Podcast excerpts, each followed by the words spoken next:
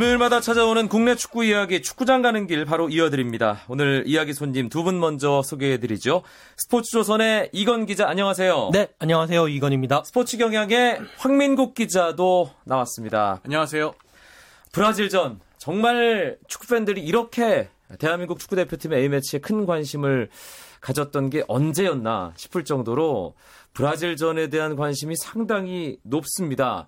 아, 그게 여러 가지로 드러나고 있죠, 이건 기자. 네, 그렇습니다. 일단은 그 관심의 척도라고 할 수 있는 경기 티켓 입장권 부분이 이미 그 현장 판매 1,500장만 제외하고는 모두 다, 다 팔렸습니다. 사실 서울 월드컵 경기장에서 A매치가 열리더라도 5만 관중을 채우는 게 쉽지 않은 일이었잖아요, 최근에는. 네, 가장 최근에는 그랬었는데요. 예. 이번 경기 같은 경우에는 이 그 티켓 가격이 한 두 배 정도로 올랐었거든요. 심지어 비쌌는데. 네, 그러니까 보통 5만 원, 3만 원, 2만 원 이렇게 책정이 되는데 이번에는 10만 원, 8만 원, 5만 원 그리고 또 특석은 20만 원까지 호가하는.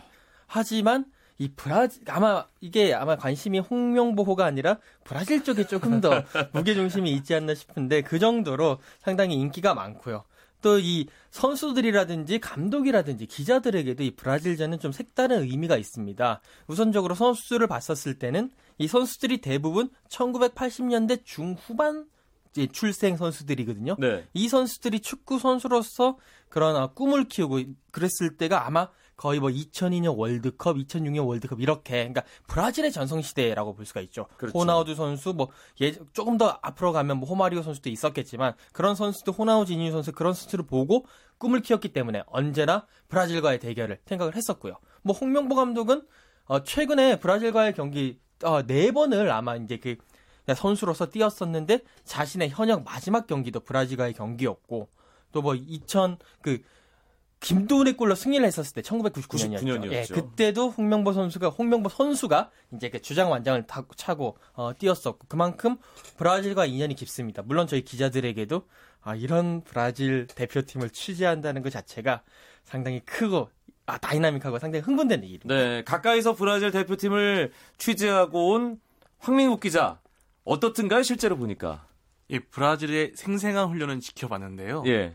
사실 제가 처음 갔을 때는 아, 이 팀의 훈련이 좀 다를까, 방식이 좀 다를까 궁금한 마음이 컸는데 사실 기본적인 형식은 똑같았습니다. 네. 뭐 기본적으로 몸 풀고 볼 뺏기 하고 미니 게임 하는 건 똑같았는데 그 내용이 달랐습니다.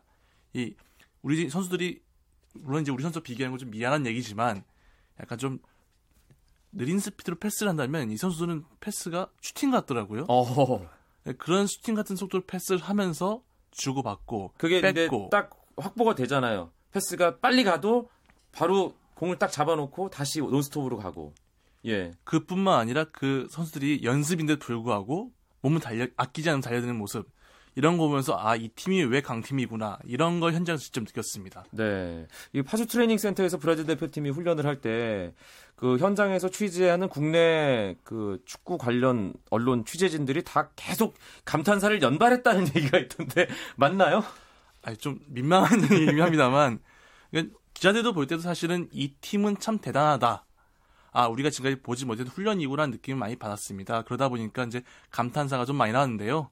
이 브라질 취재진들이 웃더라고요. 근데 다 그만 안다고 그런 표정 지었습니다. 아마 이건 기자. 그 그랬을 겁니다. 그 딱 훈련을 봤었을 때 양 팀과 브라질 선수들이 양 팀으로 나누어서 이제 경기를 펼쳤을 텐데 브라질 선수들 몸값을 다 합치면 한 4천억 원 정도 된다고 해요. 그렇죠. 그러니까 2천억 원과 2천억 원이 그 눈앞에서 움직이는 거니까 그런 뭐랄까요 좀 어, 쾌감이라고 할까요? 뭐 경외감이라고 경외감까지 좀 그렇겠지만 그런 느낌은 상당할 것 같습니다. 네.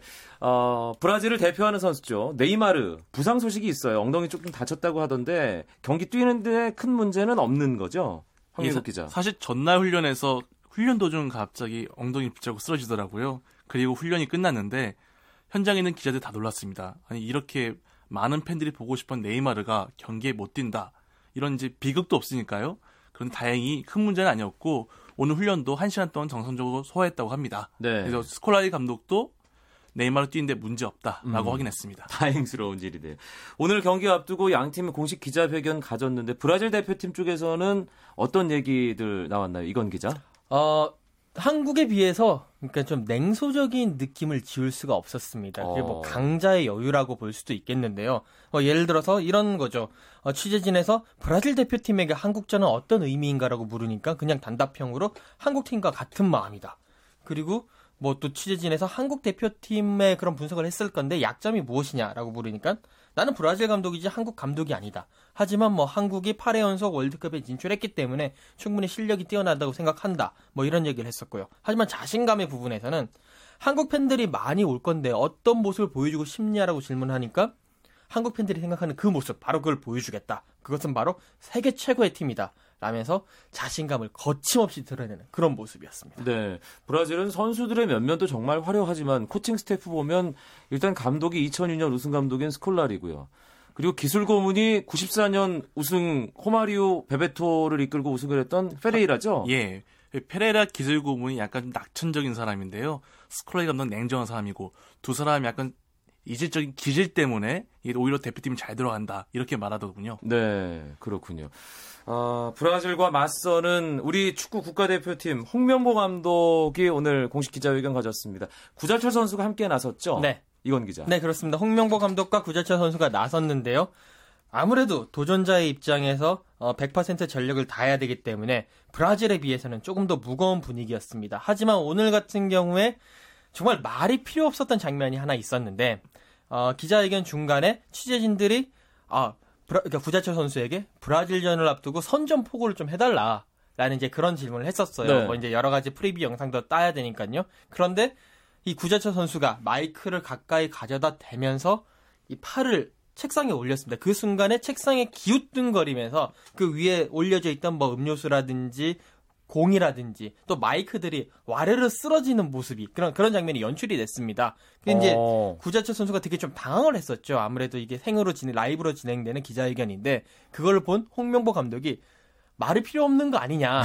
아, 뭐 그 다 테이블을 무너뜨릴 정도의 기세다. 뭐 그렇죠. 이건가요? 다 쓸어 버리겠다라는 뭐 그런 의미를 내포를 하면서 한번 이렇게 좀 엄숙했던 기자회견장을 상당히 웃음바다로 만들었었는데요. 그만큼 어, 오늘 같은 경우에는 어, 브라질을 상대로 도전을 하고 그리고 뭔가를 보여주고 싶다라는 의지를 많이 느낀 아, 그런 기자회견이었습니다. 홍명보 감독이 전술적인 측면에서 상당히 적극적으로 경기를 운영하겠다 이런 얘기를 했더라고요. 수비 라인을 상당히 앞쪽으로 끌어올리겠다 이런 의지를 피력했다면서요, 홍민국 기자. 정면 승부를 해보겠다 이런 의지를 느꼈습니다.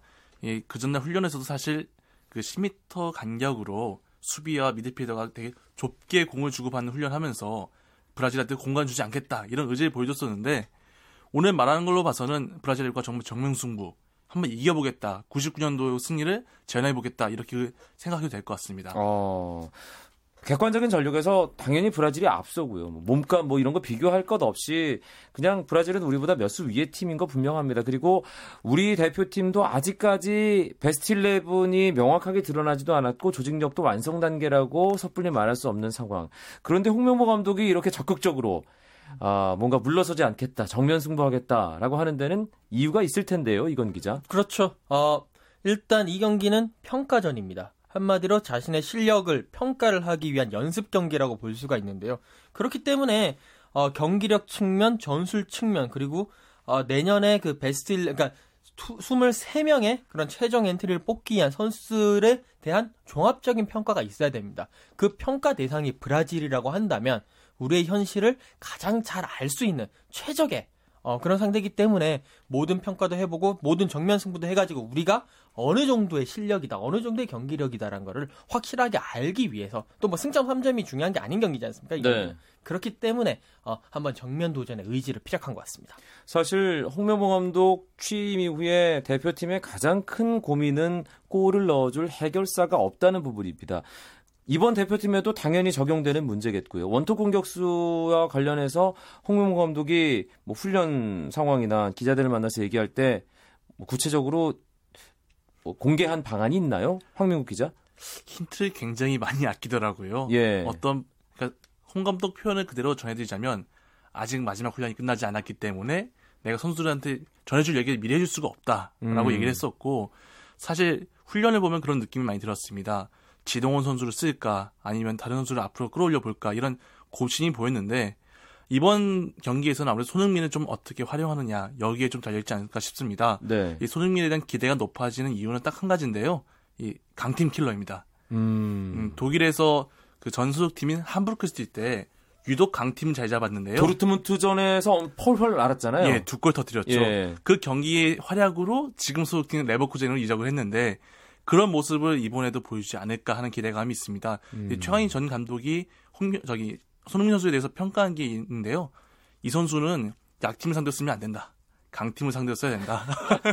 말을 했었죠. 사실 그런 발언이 손흥민을 좀 약간 좀 지금은 쓸 수 없다는 발언이기도 했는데 바꿔 말하면 예. 지금 브라질에서 써야 된다. 이런 의미로도 볼수 있지 않을까 감독의 싶습니다. 말에 의하면 이 경기야말로 손흥민을 적극적으로 활용해야 되는 경기라고 볼 수 있을 것 같은데 아, 내일 어떤 선수들이 선발 출전할지 네. 대한민국 대표팀 베스트 11 살짝 엿볼 수 있을까요, 이건 기자? 아, 이 저희가 그러니까 항상 예상 라인업을 얘기를 하더라도 그러니까 그 홍명보 감독은 거기에 허를 찌르는 그런 라인업을 많이 들고 나오는데요. 일단 가장 뭐라고 해야 되나 무난한 라인업이라고 한다면 원톱에 지동원 선수를 세우고 좌우 측면 공격수로 손흥민 선수 그리고 이청용 선수를 세우고 그다음에 뭐 김보경 선수라든지 혹은 뭐 이근호 선수라든지 이런 선수를 중앙 공격형 그러니까 섀도우 스트라이커와 중앙 공격 미드필드를 배- 같이 할 수 있는 그 자리에 세우고요. 그 뒤에 기성용 선수 그리고 구자철 선수를 수비형 미드필드로 아, 구자철 선수를 수비형 네, 미드필더까지요. 그게 이제 가장 좀 안정적이고 가장 좀 저희가 예상했었을 때는 가장 보수적으로 예상하는 네. 그런 어, 라인업이고요. 뭐 포백은 아무래도 왼쪽은 지금으로서는 박주호 선수가 경기를 뛰고 있으니까 네. 박주호 선수 오른쪽 풀백은 또 뭐 김창수 선수 정도가 좀 유력하지 않을까 싶고요.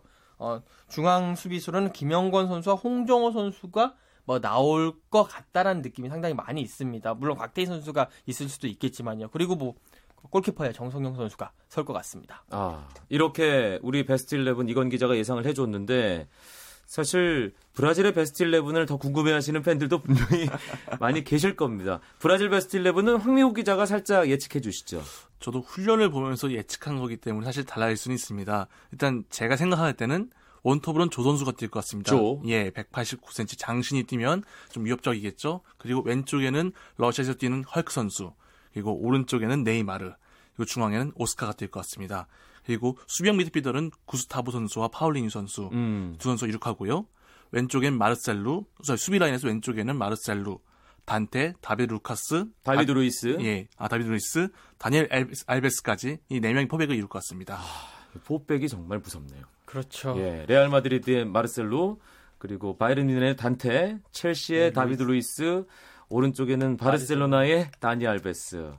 아, 참, 그 포백 라인을 뚫을 수 있을까, 이런 좀 걱정도 드는데, 하지만 축구는 모르는 거예요. 공은 둥그니까요. 네. 이 브라질 라인업의 단점, 어떻게 볼 수 있을까요? 아, 참 백사장에서 바늘 찾기라는 말이 어울릴 것 같은데요. 어, 제가 봤었을 때는 이제 그렇습니다. 그 어차피 공격에 그러니까 이때까지 지금 브라질 대표팀은 컨페더레이션스컵에서는 공격보다 수비에 중점을 두고 그다음에 역습을 많이 하는 그러니까 예전에 화려했던 브라질 대표팀은 아닙니다. 분명히 스콜라리 감독도 이제 수비에 좀 치중을 하는 감독인데 물론 한국이 상대다 보니까 공격에 치중을 할 겁니다. 그러면 어, 이 미드필더 라인과 좌우 풀백 라인들까지 끝까지 치고 올라가고 음. 그러면서 아마 그 부담이 공간에 대한 부담이 물론 브라질 선수들이라고 체력이 딴 사람과 다르지는 않거든요. 그렇기 때문에 이 수비형 미드필더의 부담이 상당히 있을 겁니다. 이 선수들이 밑으로 내려갈 때 그때 우리가 역습을 하면서 그 공간을 정말 작은 공간이겠지만 그 공간을 압박을 하고 역습을 하면서 파고 파고 들어가는 부분 특히 손흥민 선수라든지 이청용 선수가 중요할 것 같습니다. 네. 그리고 그 선수들이 공간을 파고 들어가는 상황. 공을 가지고 파고 들어갈 수도 있겠지만, 역습 먼저 들어가면서 뒤에서 한 방에 넘겨주는. 그렇죠. 그 역할을 또 기성용 선수가 해줘야 되는 거죠. 그렇죠. 예. 이그 중원 사령은 아니겠습니까? 아, 좀 재밌게 경기가 진행됐으면 좋겠습니다. 사실 지난해 런던 올림픽 준결승에서 브라질과 만났을 때 골을 허용하기 전까지만 해도 우리 경기 운영이 상당히 좋았거든요. 그 정도 분위기만 만들어지더라도 내일 후회 없는 경기를 했다 이런 평가 가능할 것 같습니다. 피해갈 수 없는 코너 스코어 예상 끝으로 예 하죠. 황민국 기자 어떻게 예상하세요? 아, 제가 지금까지 애국 배팅을 하다 보니까 성공을 못했는데요. 이번엔 좀 냉정하게 하겠습니다. 1대2 패배. 아 이것도 상당히 애국인데 지금 현재 어떤 액면으로 봤을 땐 이건 기자는요? 그러면 저는 매국 예상을 하겠습니다. 1대 3 두 골차 패배입니다. 알겠습니다. 내일 결과는 어떻게 될지 여러분께서 직접 확인하시면 되겠습니다. 스포츠 스포츠 금요일 코너 축구장 가는 길 빛내주신 두 분 스포츠 조선의 이건 기자, 스포츠 경향의 황민국 기자였습니다. 고맙습니다. 감사합니다. 고맙습니다.